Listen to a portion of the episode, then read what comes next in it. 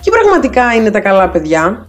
Ποια είναι αυτά τα καλά παιδιά που όλοι θέλουν να μοιάσουν, αλλά κανείς δεν τους βλέπει. Καλώς ήρθατε στο Why Not Περιλού και ελπίζω να είστε όλοι καλά. Πάμε να αναλύσουμε το σύνδρομο του καλού παιδιού ή καλύτερα ένστικτο επιβίωσης. Βλέπετε, όλοι έχουμε μέσα μας το ένστικτο της επιβίωσης. Αν σε ρίξουν σε μία ζούγκλα, εσύ αυτό που θα προσπαθήσεις προφανώς είναι να επιβιώσεις. Και αυτό είναι απόλυτα φυσιολογικό. Τι γίνεται όμως, όταν από πάρα πολύ μικρή ηλικία σε μαθαίνουν και σε εκπαιδεύουν για να μην θυμώσεις τους γονείς σου, θα πρέπει να είσαι καλό παιδί.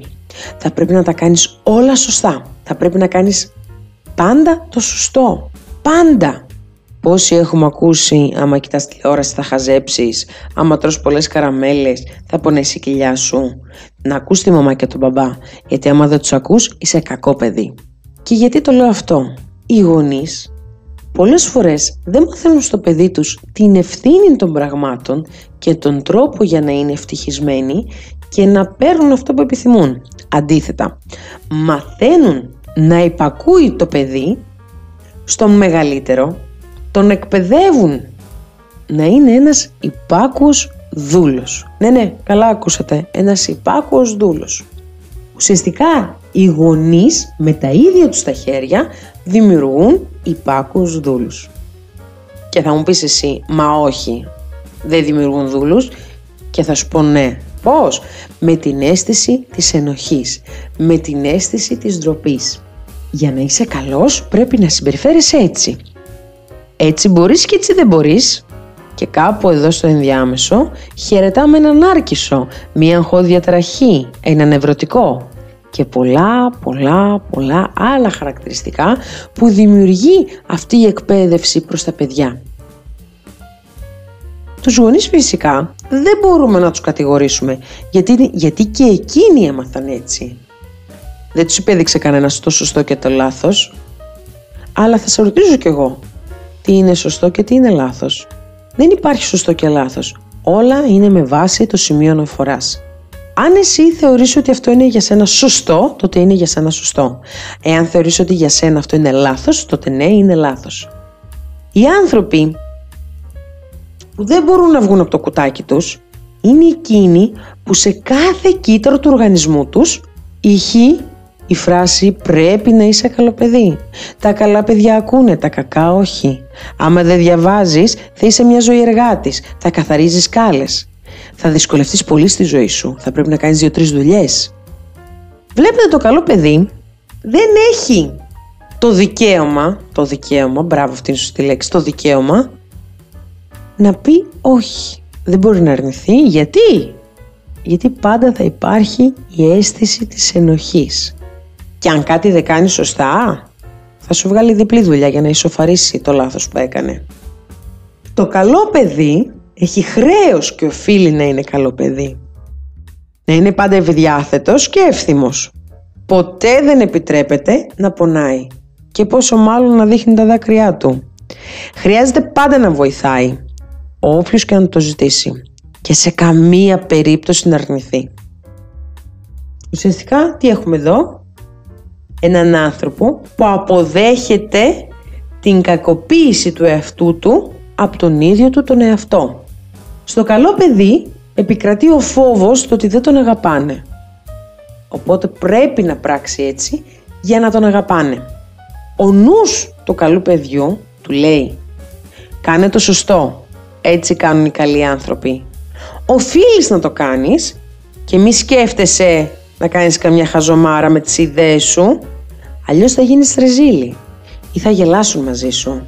Μη σου πω ότι θα σε τιμωρήσουν κιόλας μόνο κάτω από αυτές τις συνθήκες θα σε αγαπάνε, θα σε εκτιμάνε, θα σε σέβονται και δεν θα σε αγνοούν.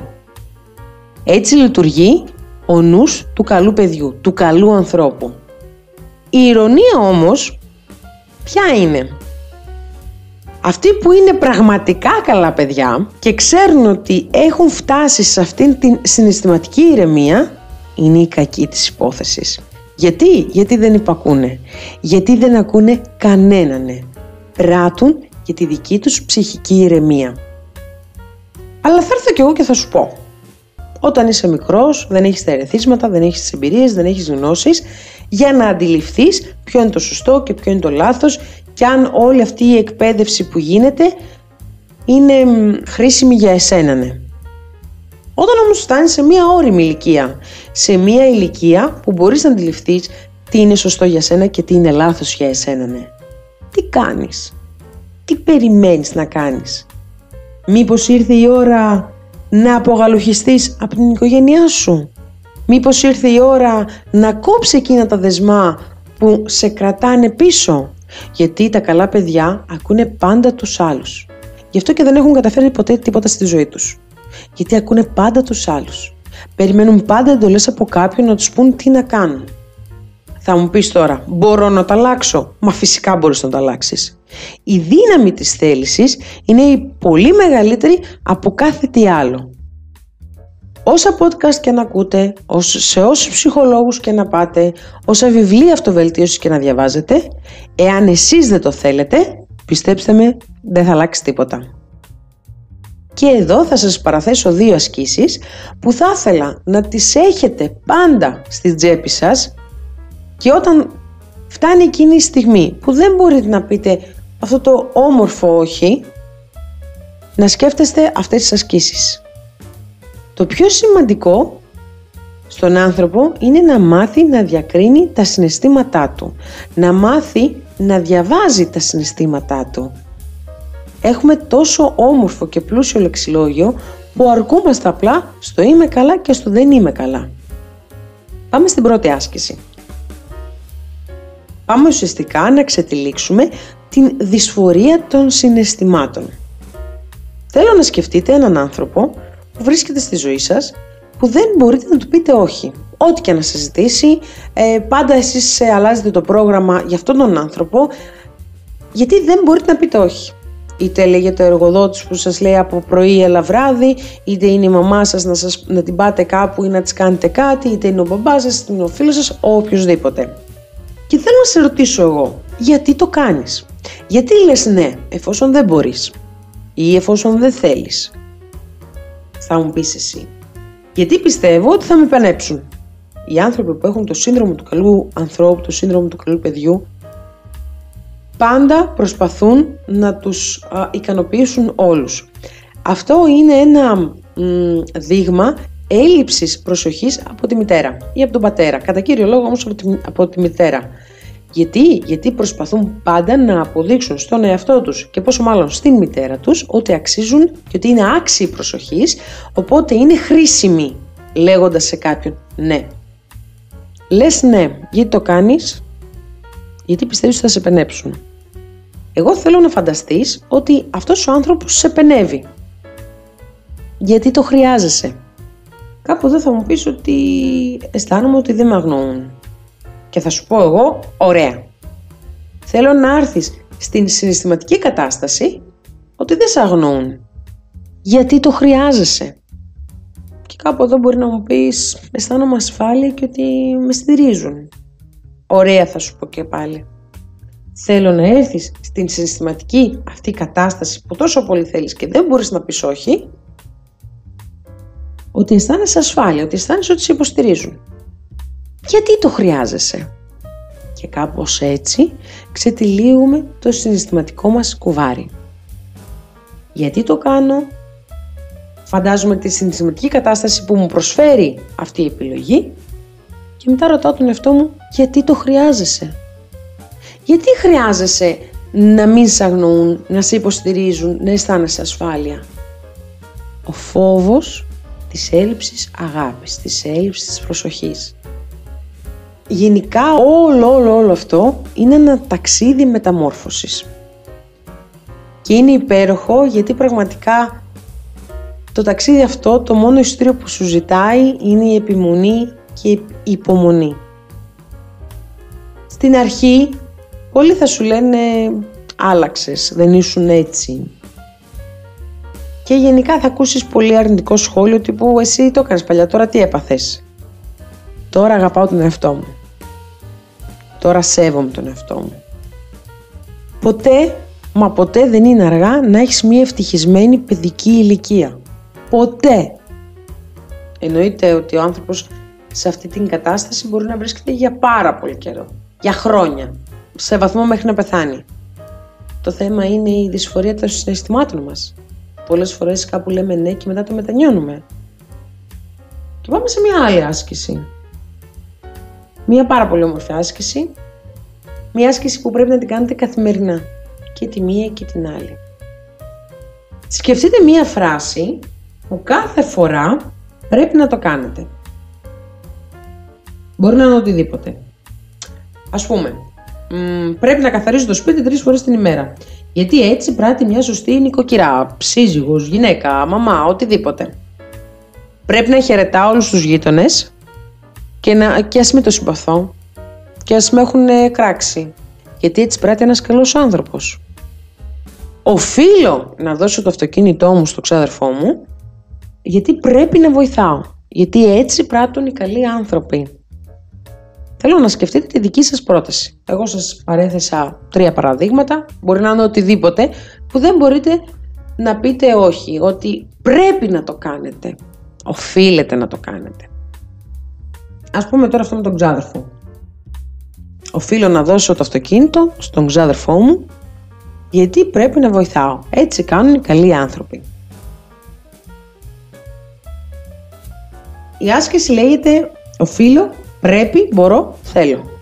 Πάμε να ακούσουμε τέσσερις διαφορετικές προτάσεις, να καταγράψουμε διαφορετικά συναισθήματα και να δούμε τι μας δίνει όλο αυτό. Οφείλω να δώσω το αυτοκίνητο, γιατί έτσι κάνουν οι καλοί άνθρωποι. Θέλω να σκεφτείτε τα συναισθήματα που σας δημιουργεί αυτή η λέξη. Οφείλω. Κάνουμε μία καταγραφή συναισθημάτων. Θα υπάρχει κάποια δυσφορία υπάρχει κάποιος αρνητισμός προφανώς. Οφείλει. Πάμε στην επόμενη πρόταση. Πρέπει να δώσω το αυτοκίνητο στο ξάδερφό μου γιατί πρέπει να βοηθάω γιατί έτσι πράττουν οι καλοί άνθρωποι. Καταγράφουμε τα συναισθήματά μας, σημειώνουμε τι μας δημιουργεί, τι μας προκαλεί αυτή η πρόταση. Πρέπει, πρέπει να το κάνω, γιατί έτσι κάνουν οι καλοί άνθρωποι. Πάμε στο μπορώ. Μπορώ να δώσω το αυτοκίνητο στον ξάδερφό μου γιατί μπορώ να βοηθάω. Γιατί έτσι πράττουν οι καλοί άνθρωποι. Τι συναισθήματα σας προκαλούν; Μπορώ. Μπορώ και το κάνω. Και πάμε σε μια πιο μαγική λέξη. Θέλω να δώσω το αυτοκίνητο στον ξάδερφό μου γιατί θέλω να βοηθήσω γιατί έτσι πράττουν οι καλοί άνθρωποι. Είδατε, το θέλω με το, με το πράττουν οι καλοί άνθρωποι. Έχει μία έτσι περίεργη συναισθηματική φόρτιση. Θέλω είναι κάτι που έρχεται από μέσα μας. Θέλω να το κάνω. Δεν οφείλω. Δεν χρειάζεται. Δεν πρέπει. Δεν μπορώ. Θέλω. Το επιθυμώ. Τα συναισθήματα είναι πιο γλυκά και θα δείτε και μόνοι σας ότι θέλω να δώσω το αυτοκίνητο, θέλω να βοηθήσω. Γιατί έτσι πράττουν οι καλοί άνθρωποι; Όχι, γιατί θέλω. Δεν έχει να κάνει με καλό ή κακό άνθρωπο. Ουσιαστικά αυτό το ταξίδι μεταμόρφωσης και, αυτή, και αυτές οι δύο ασκήσεις σας επιτρέπουν να σταματήσετε να είστε καλοί άνθρωποι οφείλετε στον εαυτό σας να αποδείξετε ότι ζείτε για εσάς και όχι για τα πρέπει της ζωής. Ε, για κάποια χρονική περίοδο θα σας είναι πάρα πολύ άβολο το να μπαίνετε στη διαδικασία ότι να πείτε όχι θα είναι ξέρετε θα σας δημιουργεί μεγάλη δυσφορία συναισθημάτων. Αλλά κάθε αρχή και δύσκολη. Σημασία έχει να αγαπάμε τον εαυτό μας και να πράττουμε με βάση τα θέλω μας. Με αυτά που μας γεμίζουν και με αυτά που μας κάνουν ευτυχισμένους. Και όχι το να είστε καλό παιδί και να ακούτε κάποιον μεγαλύτερο και να σας βρίζει και να πεις εντάξει δεν θα μιλήσω, δεν πειράζει, είναι μεγαλύτερος. Σεβασμός. Κάπου όπα με αυτό το σεβασμό. Προφανώς και σεβόμαστε, αλλά μέχρι ένα σημείο. Μετά delete, είναι απλό. Οπότε τι σημασία έχει το τι θα πει κάποιος για εμάς; Καμία. Γιατί το μεγαλύτερο πράγμα που έχει σημασία στη ζωή μας είναι να είμαστε εμείς ευτυχισμένοι.